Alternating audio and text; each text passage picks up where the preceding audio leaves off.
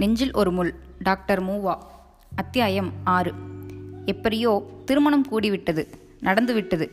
10 நாளுக்கு முன் கனவு கண்டிராத ஒன்று நடந்தே விட்டது. என்னை மீறி, என் பெற்றோரையும் மீறி, நெடுங்கால விருப்பு வெறுப்புகளையும் மீறி திருமணம் நடந்துவிட்டது. அம்மா யாரிடமோ பேசிக்கொண்டிருந்தது போது என் செவியில் விழுந்தது. தலைவிதி விடாது, எப்படி முடிப்போட்டிருக்குமோ அப்படி நடந்தே தீரும், நாம் என்ன செய்வது? எத்தனையோ இடங்களில் கேட்டார்கள். அங்கெல்லாம் நாங்கள் முடியாது என்று சொல்லிவிட்டோம். நாங்கள் ஒத்துக்கொண்ட இடங்களில் அவள் முடியாது என்று மறுத்துவிட்டாள். கடைசியில் இது எப்படி முடிந்தது என்று எங்களுக்கே தெரியவில்லை என்றார். எப்படி முடிந்தது என்று எனக்கும் தான் தெரியவில்லை. தலைவிதியை நம்ப வேண்டும் போல் இருக்கிறது என்று எனக்குள் எண்ணிக்கொண்டேன். பேராசிரியர் மங்கையர்கரசி திருமணத்திற்கு வந்திருந்தார். தனியே என்னை பார்த்து, நல்லதோ கெட்டதோ முடிந்தது, எதை பற்றியும் எண்ணி மனம் சோர்வடையக்கூடாது. மலை ஏறுகிறவன்தான் கால் வைத்துள்ள இடத்தை பற்றி கவலைப்படுவதில்லை, இனி கால் வைக்க வேண்டிய இடத்தையே பார்க்கிறான். அதுபோல் நீயும் நடந்துவிட்டதை பற்றி எண்ணிக்கொண்டிருக்காதே, இனி நடக்க வேண்டியதை பற்றி எண்ணு என்றார். என் கண்கள் கலங்கின. உடனே அவர், ஐயோ என்ன இது, நான் சொன்னதே தப்பு போல் இருக்கிறதே, யாராவது பார்க்க போகிறார்கள், கண்ணை துடைத்துக்கொள். ஒரு ஆசிரியர் எழுதியிருக்கிறார், பெண்கள் எப்போதும் பிறரை அடக்கியாள முயல்வார்கள், முடியாவிட்டால் அடங்கி நடக்க முயல்வார்கள் என்று. உன் வாழ்க்கை முதல் நிலையிலே வெற்றி பெறும், நீ கவலைப்படாதே என்று இரக்கத்தோடு சொன்னார்.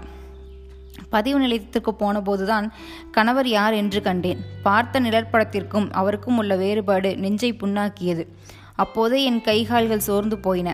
பதிவாளர் ஏதோ கேட்டதற்கும் நான் சரியான விடை சொல்லவில்லை. எனக்கு பதில் விஜயாவே சொன்னார்.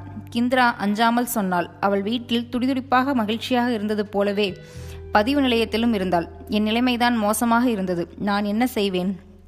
அன்று ஒரு நாள் விஜயாவின் வீட்டிற்கு வந்து சந்திராவுடன் பேசியபடியே என்னை அடிக்கடி பார்ப்பதே தொழிலாக இருந்த அதே ஆள்தான் பதிவு நிலையத்தில் எனக்கு கணவராக வந்து நின்றவர் என்றால் என் மனம் என்ன பாடுபடும்?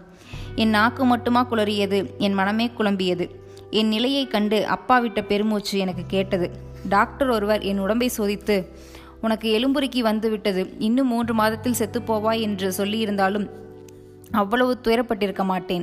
என் மனம் அன்று அடைந்த துயரம் வாழ்க்கையிலே என்றுமே அடைந்ததில்லை எனலாம். இளமையில் ஒரு குருவி குஞ்சு கூட்டிலிருந்து தப்பி விழுந்து ஒரு பூனையின் பிடிக்காகப்பட்டு அதன் வாயில் இரையான காட்சியை கண்டேன்.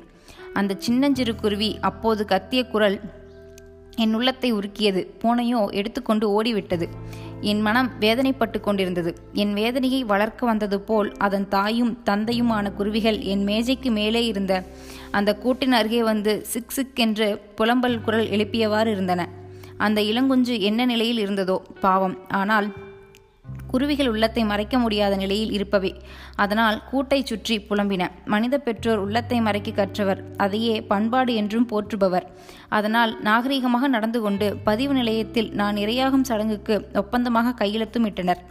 வேறு யாரு என் நிலைமையை கண்டு இறங்கினார்களோ தெரியவில்லை. சந்திரா அங்கு வரவில்லை. வீட்டில் தேநீர் விருந்துக்கு வேண்டிய ஏற்பாடுகள் அவளுடைய மேற்பார்வையில் விடப்பட்டன. அதனால் அங்கே நின்றுவிட்டாள்.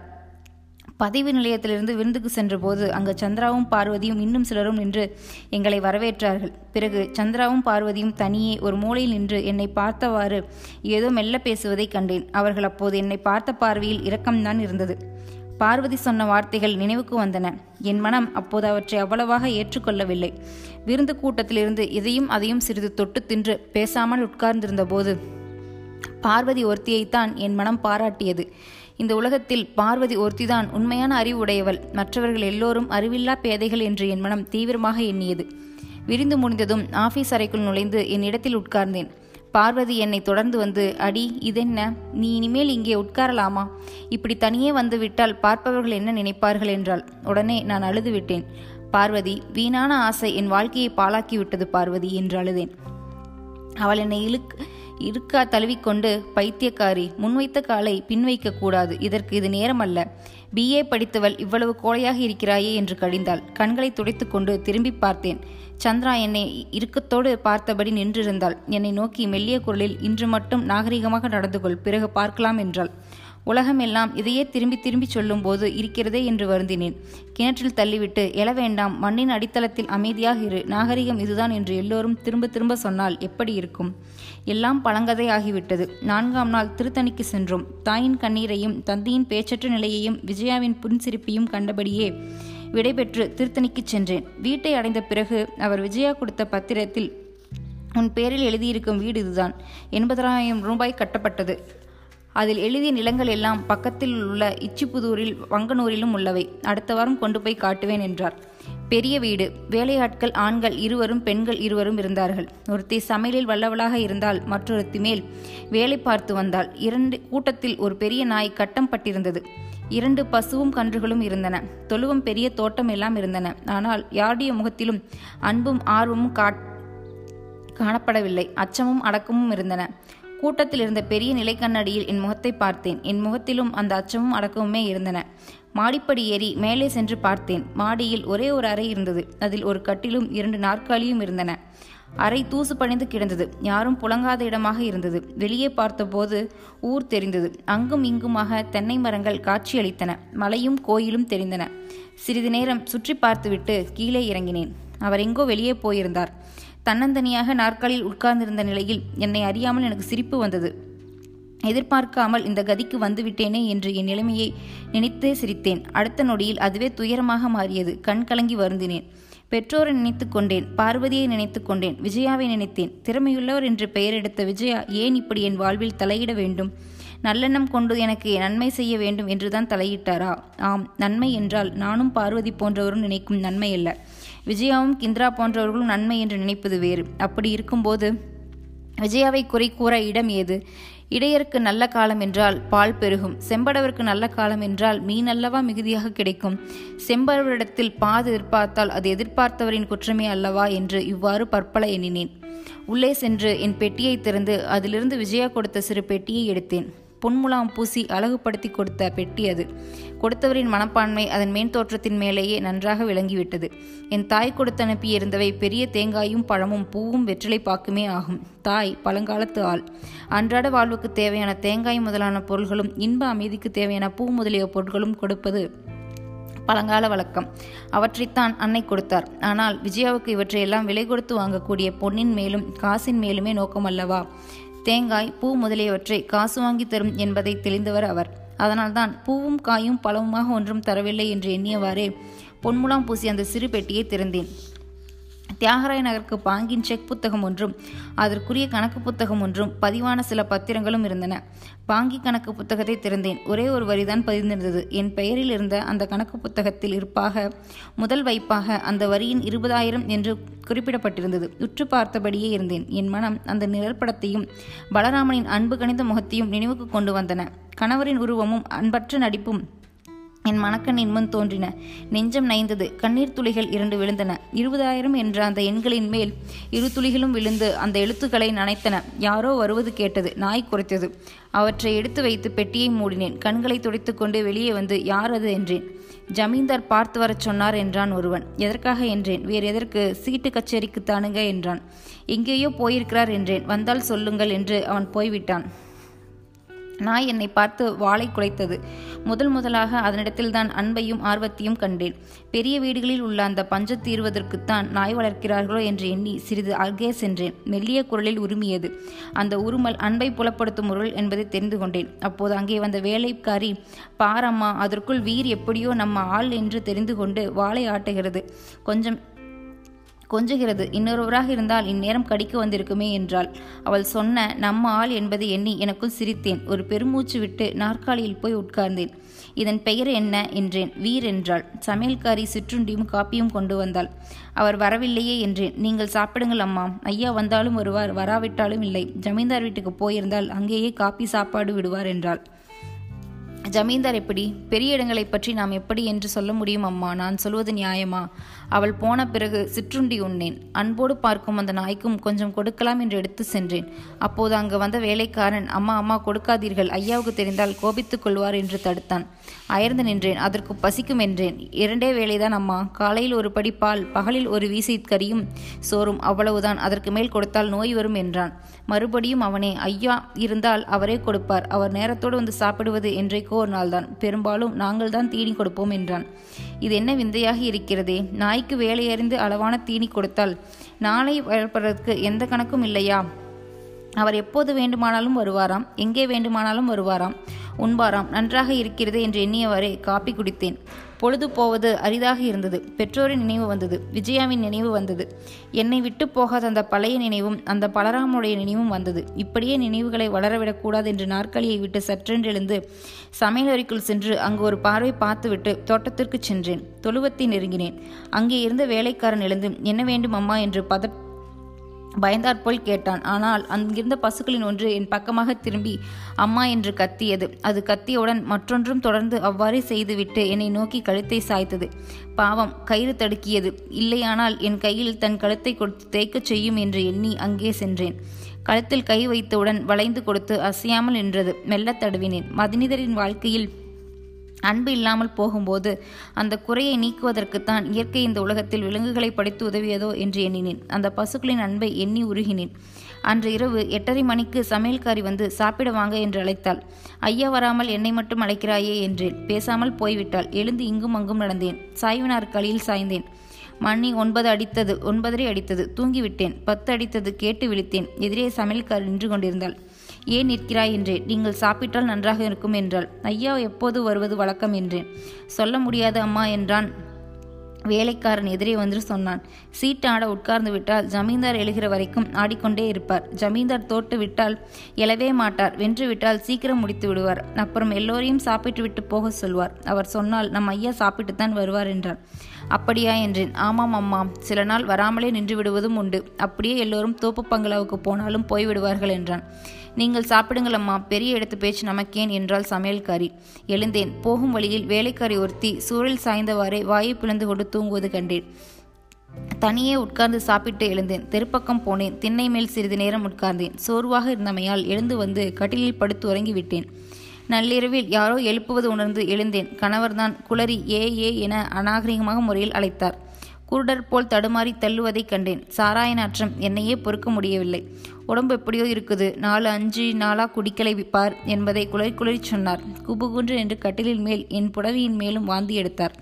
நாற்றம் பொறுக்க முடியாமல் போகவே எழுந்து அறையை விட்டு வெளியே புறப்பட்டேன். கையை பிடித்திழுத்தார். அழகுதான் என்று பிடித்த கதையை உதறிவிட்டு வெளியே வந்தேன். தடுமாறிக்கொண்டே வெளியே வந்தார். சாய்வு நாற்காலியில் உட்கார்ந்தேன். நான் இருந்த இடத்திற்கே வந்தார். கையை பிடித்திழுத்துச் சென்று பக்கத்து கட்டிலின் மேல் சாய்த்து படுக்க வைத்து வெளியே வந்து கதவை சாத்தினேன். ஏதோ வாய் பிதற்றியது கேட்டது. சிறிது நேரத்தில் ஒளி அடங்கியது. கூட சாய்வு நாற்காலியில் சாய்ந்தேன். விஜயா கொடுத்த வாக்குறுதியை நினைத்தேன். அவர் நல்லவராக இருக்க வேண்டுமே என்று அடிக்கடி நான் கவலைப்பட்டதையும் அந்த கவலையை பற்றி விஜயாவுடன் சொன்னதையும் என் பொறுப்பு என்று அவர் கூறியதையும் நினைத்தேன். எவ்வளவோ தடுத்து பார்த்தும் அந்த பலராமனுடைய நினைவு மறுபடியும் வந்தது. எழுந்தேன். கட்டியிருந்த நாயின் எதிரில் போய் நின்றேன். அது படுத்தபடியே தலையை உயர்த்தியது, வாலை ஆட்டியது. இங்கும் அங்கும் நடந்தேன். உள்ளே போய் என் கட்டிலில் படுக்கலாமா என்று சென்று கதவை சிறிது திறந்தேன். சாராய் நாற்றம் என்னை தடுத்தது. எடுத்த வாந்தி நினைவுக்கு வந்தது. திரும்பி வந்து சாய்வு நாற்காலியில் சாய்ந்தேன். வெறுப்போடு தூங்கிவிட்டேன். காலையில் எழுந்தவுடன் அவரை பற்றிய எண்ணம்தான் என் மனதை வாட்டியது. அவர் அறையை திறந்து பார்த்தேன். இறங்கத்தக்க முறையில் அலங்கோலமாக படுத்து கிடந்தார். கதவை சாத்திவிட்டு என் கடமைகளை செய்தேன். குளித்துவிட்டு கூடத்திற்கு வந்தேன். எனக்கு பசியாக இருந்தது. சமையல்காரி கொண்டு வந்து காப்பி மட்டும் குடித்துவிட்டு பழைய சாய்வு நாற்காலியில் சாய்ந்தேன். மணி 8:30 ஆனது. வேலையால் ஒரு தட்டும் பால் நிறைந்த சொம்பும் கையில் வைத்து கொண்டு படுக்கை அறையின் வாயிலருகே நின்றான். என்ன அது என்றேன். பால் நாய்க்கென்றான். காய்ச்சியதா? ஆமாம். என்ன நடக்கிறது என்று பார்த்து கொண்டு இருந்தேன். அவன் மெல்ல கதவை திறந்தான். பாலுங்க ஐயா என்றான். சிறிது நேரம் பொறுத்து அதையே உறக்கச் சொன்னான். ஊம் என்று குரல் திமிர் விடும் ஒளியும் கேட்டது. வேறு சொல் இல்லை. நான் சும்மா இருந்திருக்க வேண்டும். மனதில் எழுந்த எண்ணத்தை வாய் தவறி சொல்லிவிட்டேன். முன்னே அவருக்கு காப்பி கொண்டு போகாமல் இது மட்டும் என்ன என்று வேலையாளை பார்த்து சொன்னேன். யார்டா அங்கே என்று கோபம் மிகுந்த குரலுடன் எழுந்து வந்தார். ஒன்றும் சொல்லாமல் எழுந்து சமையலறைக்கு சென்றேன். ஏன் அப்படி சொல்லிவிட்டேன் என்று வருத்தப்பட்டேன். ஒரு மூலையிலிருந்து பார்த்தேன். தோட்டத்துக்கு சென்று திரும்பினார். நாயின் எதிரில் ஒரு நாற்காலி போடப்பட்டது. அங்கே போய் உட்கார்ந்தார். நார் முன்னங்காலை தூக்கி எழுந்து அவர் தொடைக்காலின் மேல் முகத்தை புரட்டியது. தட்டி கொடுத்தார். அதன் முகத்தின் அருகே தன் முகத்தை கொண்டு போனார். பிறகு வேலையால் இருந்த பக்கம் கை நீட்டினார். தட்டில் கொஞ்சம் பால் வார்த்து கொடுத்தான். அதை நாயின் முன் வைத்தார். வாளை குலைத்து கொண்டே நாய் நக்கி நக்கி பருகியது. வேலையால் ஒரு ரொட்டி துண்டு கொண்டு வந்து அவர் கையில் கொடுத்தான். அவர் அதை பாலில் தோய்த்து ஒரு பாதியும் தேய்க்காமல் ஒரு பாதியுமாக நாயின் வாயில் கொடுத்தார். சொம்பில் இன்னும் இருந்த பாலை தட்டில் வார்த்துவிட்டு எழுந்தார். உடனே சமையல்காரி காப்பி கொண்டு வந்து தர அதை குடித்தார். வீர் வீர் என்று நாயை தட்டி கொடுத்து கொண்டிருந்தார். குளித்துவிட்டு சுற்றுண்டிக்கு வர நேரமாயிற்று. அவர் உண்ட பிறகு நான் தனியே உண்டேன். பேச்சு ஒன்றும் இல்லாமல் நெடுநேரம் கழிந்தது. ஊருக்குள் எங்கோ போய் வந்து பகல் உணவுக்கு பிறகு படுத்துறங்கினார். தோப்புக்கு சென்று விளக்கு வைப்பதற்கு முன் மிக சோர்வாக திரும்பி வந்தார். சாராயம் முதலியவை குடித்து பழகியவர்கள் குடிக்காமல் விட்ட நாள்களில் மிகச் சோர்வாக இருப்பார்கள் என்பதை ஆசிரியர்கள் சொல்ல கேட்டிருக்கிறேன். குடித்த போது 2 மடங்கு உற்சாகத்தை கொடுத்து குடிக்காத போது அதற்கு நஷ்ட ஈடாக இயல்பான உற்சாகத்தையும் போக்கிவிடுகிறது என்பதை அன்று அவருடைய முகத்திலும் நடையிலும் பேச்சிலும் இருந்த சோர்வால் அறிந்தேன். மறுநாள் பழையபடி ஜமீன்தார் வீட்டுக்கு சென்றார். இரவு 9 மணிக்கே திரும்பினார். சாராய நாற்றம் இருந்தது. ஆனால் உரளலும் குளறலும் இல்லை. மிதக்கும்படியாக இருந்திருக்கும் என்று எண்ணினேன். வேலையாட்களை பார்த்து இது எங்கே அது எங்கே ஏன் அப்படி என்று நினைத்தற்கெல்லாம் கேட்டுக்கொண்டு சுறுசுறுப்பாக இங்கும் அங்கும் நடந்தார். சமையல்காரி இலை போட்டு உணவு கலைத்தாள். நானே நேரிலிருந்து வேண்டிய பொருள்களை எடுத்து வந்தேன். ஏன் இந்த குடிப்பழக்கம் இவரை பற்றியதோ என்று வருந்தினேன். விஜயா இதை பற்றி ஒன்றும் சொல்லாமல் மறைத்து விட்டாரே என்று அவர் மேல் வருத்தப்பட்டேன். சரி, இனி என்ன செய்வது? அவருக்கு மனைவியான பிறகு எப்படியாவது பொறுத்து வாழ்க்கை நடத்த வேண்டியதுதான் என்று முடிவுக்கு வந்தேன். 3ஆம் நாள் பகல் உணவுக்கு பிறகு படுத்து நெடுநேரம் உறங்கிவிட்டேன். அன்று மாலை கோயிலுக்கு போவதாக எண்ணி அவருக்கு சொல்லிவிட்டு போகலாம் என்று இருந்தேன். ஆனால் நான் விழித்தெழுவதற்கு அவர் வெளியே போய்விட்டிருந்தார். வேலைக்காரியை துணை கலைத்து கொண்டு புறப்படலாம் என்று அழைத்தேன். அருகே இருப்பதால் நடந்தே போய்விடலாமா என்று சொன்னேன். ஐயா கேள்விப்பட்டால் கோபித்துக் கொள்வாரம்மா, வண்டி வைத்து கொண்டுதான் போக வேண்டும் என்று வேலைக்காரி வற்புறுத்தினாள். சமையல்காரியும் வற்புறுத்தினாள். சரி, இதுவும் ஒரு வாழ்வு என்று இசைந்தேன். அடிவாரத்தில் வண்டி நின்ற பிறகு மெல்ல மலை ஏறினேன். உடம்பில் விட்ட வேர்வையால் மலைக்காற்று வீச வீச குளிர்ச்சியாக இருந்தது. வெளியே சுற்றி வந்து உள்ளே வழிபட்டு விட்டு அமைதியாக வெளியே வந்து இயற்கை காட்சிகளை பார்த்து நின்றேன். அப்போது கோயிலை சுற்றி வந்த இளைஞர் 3ல் ஒருவன் தொலைவில் ஒரு தோப்பை மற்றவர்களுக்கு சுட்டி காட்டி, டே அதுதான் ஜமீன்தார் தோப்பு என்றான். உடனே மற்றொருவன், ஓ ஓ அதுதானா, அவரும் அவருடைய கூட்டாளிகளும் இரவும் பகலுமாக குடித்துவிட்டு கும்மாளம் அடிக்கும்படும் என்றான். உடனே முன்னவன், அதை சொல்லாதே, மிக மோசம், ஊரிலே ஒழுக்கம் கெட்ட பெண்கள் எல்லாம் அங்கே வாடகைக்கு போய் வருவார்களாம் என்றான். அமைதியாக இருந்த 3ஆம் இளைஞன், ஊரிலே பெரிய மனிதர்கள் எல்லோரும் இப்படி நாயாக அலைந்தால் நாட்டில் எப்படி ஒழுக்கம் இருக்க முடியும் என்றான். மறுபடியும் 1ல் இளைஞன், ஆனால் கோயில்களில் இவர்கள்தான் முன்னே நிற்கிறார்கள், சன்மார்க்க சங்கங்களிலும் இவர்கள்தான் பண உதவி செய்து முதலிடம் பெறுகிறார்கள், எந்த ஊரிலும் இப்படித்தான் என்றான். பேசிக்கொண்டே அவர்கள் நடந்து போய்விட்டார்கள். என் நெஞ்சம் இருந்த இடத்திலேயே நொந்து நைந்தது. தீராத மதவேதனையோடு மலையை விட்டு இறங்கி வந்தேன்.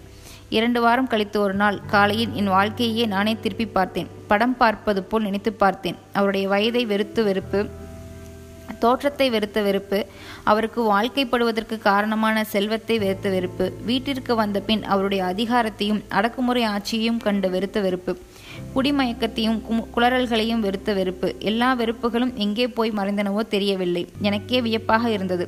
ஆனால் அந்த வெறுப்புகள் என் உள்ளத்தை விட்டு அடியோடு நீங்கிவிட்டன என்று சொல்ல முடியவில்லை. நினைத்து பார்த்தபோது வெறுப்பு மறுபடியும் தலையெடுப்பதை உணர்ந்தேன். ஆனால் முதலில் இருந்த அந்த அளவிற்கு இல்லை, அந்த வேகம் இல்லை. மனதை எதையுமே பழக்கத்தால் பொறுத்து தாங்கும் ஆற்றல் உடையது. சாக்கடைக்கு பக்கத்தில் மனிதன் நிற்க முடியாது. ஆனால் அங்கேயே ஒரு சின்ன கடை வைத்து வயிற்று பிறப்பு தேடுகிறவன் நாளடைவில் அந்த சாக்கடை நாற்றத்தை பற்றி கவலைப்படுவதில்லை. அங்கே சாக்கடை இருப்பதும் நிலைவில் இருப்பதில்லை. யாரேனும் நினைவூட்டினால் அப்போது மட்டும் நாற்றம் இருப்பது தெரியும். அல்லது பக்கத்து வீட்டுக்காரர் என்றேனும் ஒரு நாள் அந்த சாக்கடையை கிளறி தள்ளினால் அன்று வீசும் மிகுதியான நாற்றம் அவனுக்கு மூக்குக்கு எட்டும்.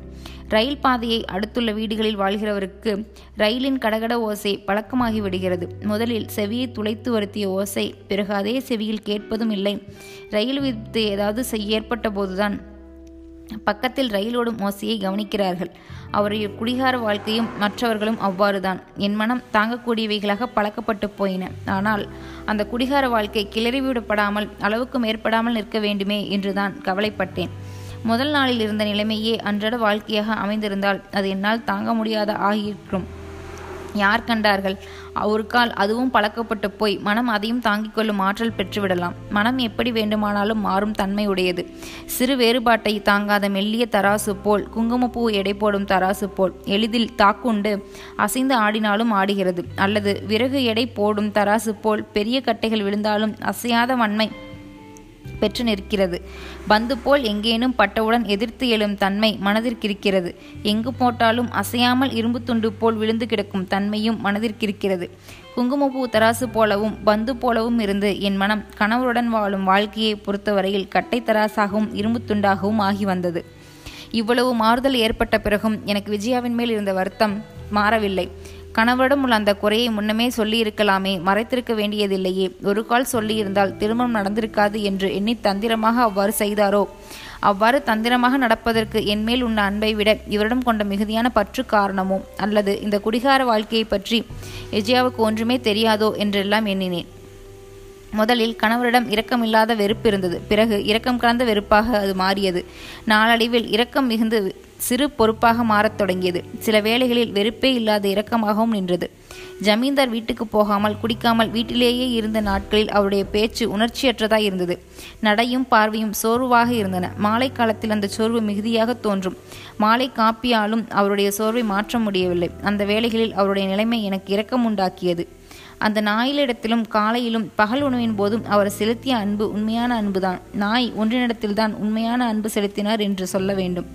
அவருடைய வாழ்க்கை துணைவியாக இருந்தும் நான் அவரிடம் செலுத்திய அன்பு அவ்வளவு உண்மையாக இருக்குமா என்பது ஐயம்தான். என்னுடைய அன்பில் நடிப்பு மிகுதியாக இல்லை, ஆனால் இரக்கம் இருந்தது. வேறு வழி இல்லையே என்று எண்ணி மனம் ஒடுங்கிய நிலையே இருந்தது. அதனால் என் அன்பு முழு அன்பாக உண்மை அன்பாக இருக்கவில்லை. அவரிடம் என் உள்ளம் கலந்து பேசியதாக எனக்கு தெரியவில்லை. ஏதோ கடமை என்று பேசியவர் போல் பேசி உள்ளம் கலங்காமலேயே பழகியதாக உணர்ந்தேன். சில வேளைகளில் அவர் என்னுடன் பழகிய பழக்கத்தில் அச்சமும் இருந்தது என்று கண்டேன்.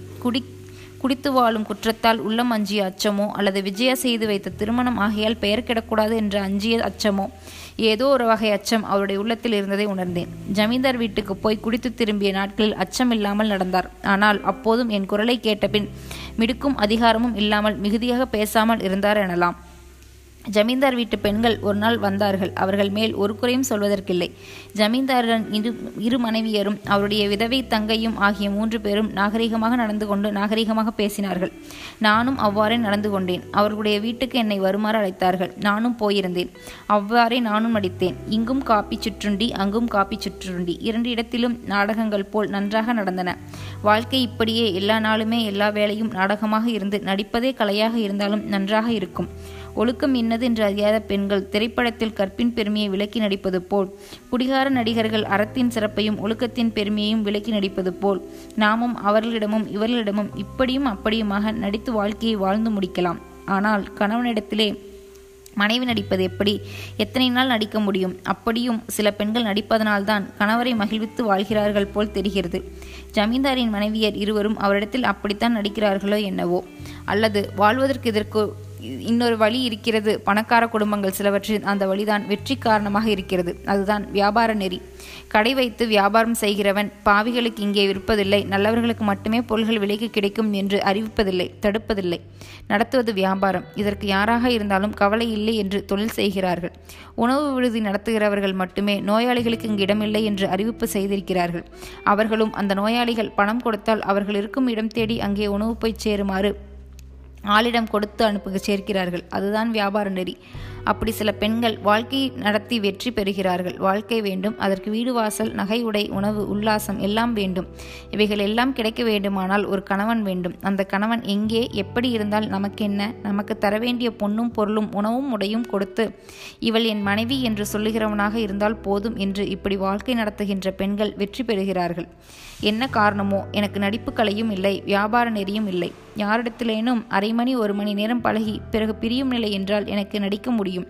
எப்படியாவது போய் ஒளியற்றும் என்று என் கடமையில் மட்டும் கருத்தாக இருக்க முடியும். ஆனால் ஒருவனுக்கு ஒருத்தியுமாக வாழ்கின்ற என்று ஏற்பட்ட குடும்ப வாழ்க்கையில் கணவனுடன் நெடுங்காலம் பழகும் வாழ்க்கையில் எவ்வாறு நடிக்க முடியும்?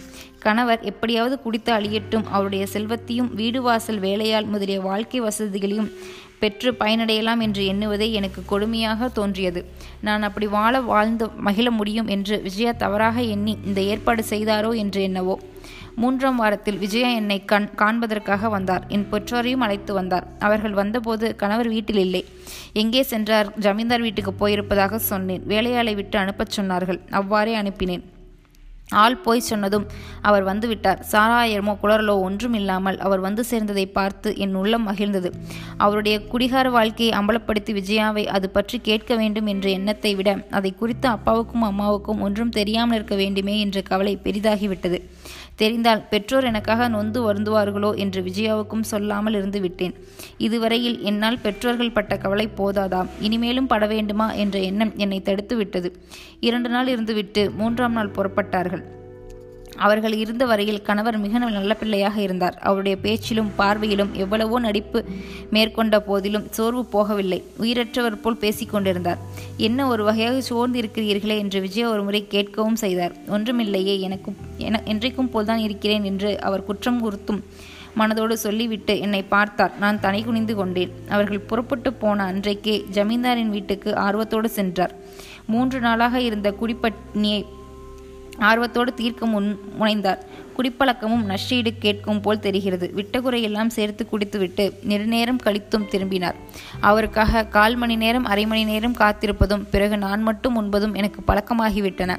அன்று நான் உண்ட உறங்கிவிட்ட பிறகு நெடுநேரம் குளித்து நள்ளிரவில் திரும்பினார். குடிய அளவுக்கு மீறி போனதால் உளறிக்கொண்டே கிடந்தார். நான் குரல் கொடுக்காமல் பேசாமல் கிடந்தேன். மறுபடியும் என் நெஞ்சில் வெறுப்பு தலையெடுத்தது. ஆனால் அது உடனே சோர்வாக மாறியது. போகட்டும், என்ன செய்வது, நெடுநாள் பழக்கம், மாற்ற முடியாது என்று மனம் மாறியது. வெறுப்பும் இல்லாதபடி சோர்வும் இல்லாதபடி உறக்கம் என்னை ஆட்கொண்டது.